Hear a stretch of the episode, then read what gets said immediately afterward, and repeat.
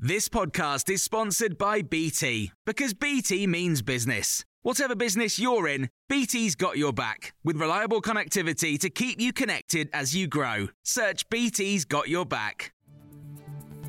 This is the Times evening briefing on Wednesday, the 27th of September. A 17 year old boy remains in police custody after a schoolgirl was stabbed to death in South London while on her way to school. The attack happened in Croydon at 8:30 this morning. Eyewitnesses say a bus driver and passerby tried to save the 15-year-old. Met Police Chief Superintendent Andy Brittain has given a statement at the scene. This is every parent's worst nightmare.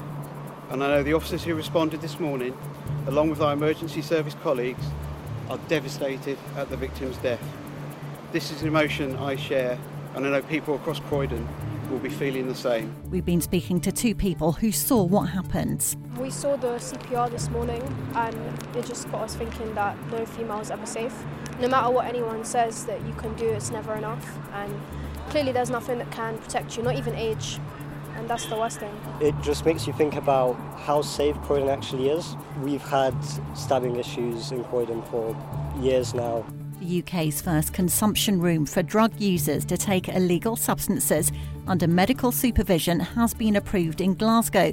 The £2.3 million facility in the city's East End will allow addicts to take their own illegal drugs in a hygienic environment with medical staff on hand. The development has been delayed by years of political wrangling between the Scottish and UK governments.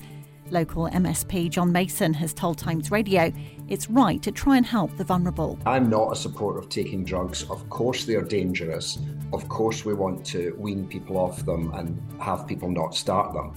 But assuming people are using drugs, then uh, we do need to minimise the deaths. We do need to look after them. And having them take the drugs in a supervised environment is just so much safer and uh, you know hopefully the number of deaths will greatly reduce. Rishi Sunak has welcomed the granting of the licence for the Rosebank oil field in the North Sea, saying Britain cannot reach net zero by wishing it.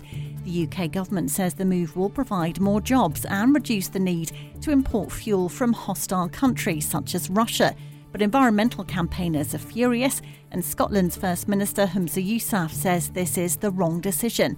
Green Party MP Caroline Lucas has told us she's beyond full of rage. The point is, we need to be exploiting the hugely abundant renewable energy that we have in this country. We need to be properly insulating our homes. We need to be sticking to the original climate targets that we had before Rishi Sunak tore those up last week. The idea of locking ourselves in for the next 30 or 40 years for more oil and gas at this point, when we know that the climate emergency is accelerating, would just be the height of, of recklessness. Dan Wootton has been suspended from GB News following remarks made by Laurence Fox on the broadcaster's show about a female journalist. The channel described the comments as unacceptable.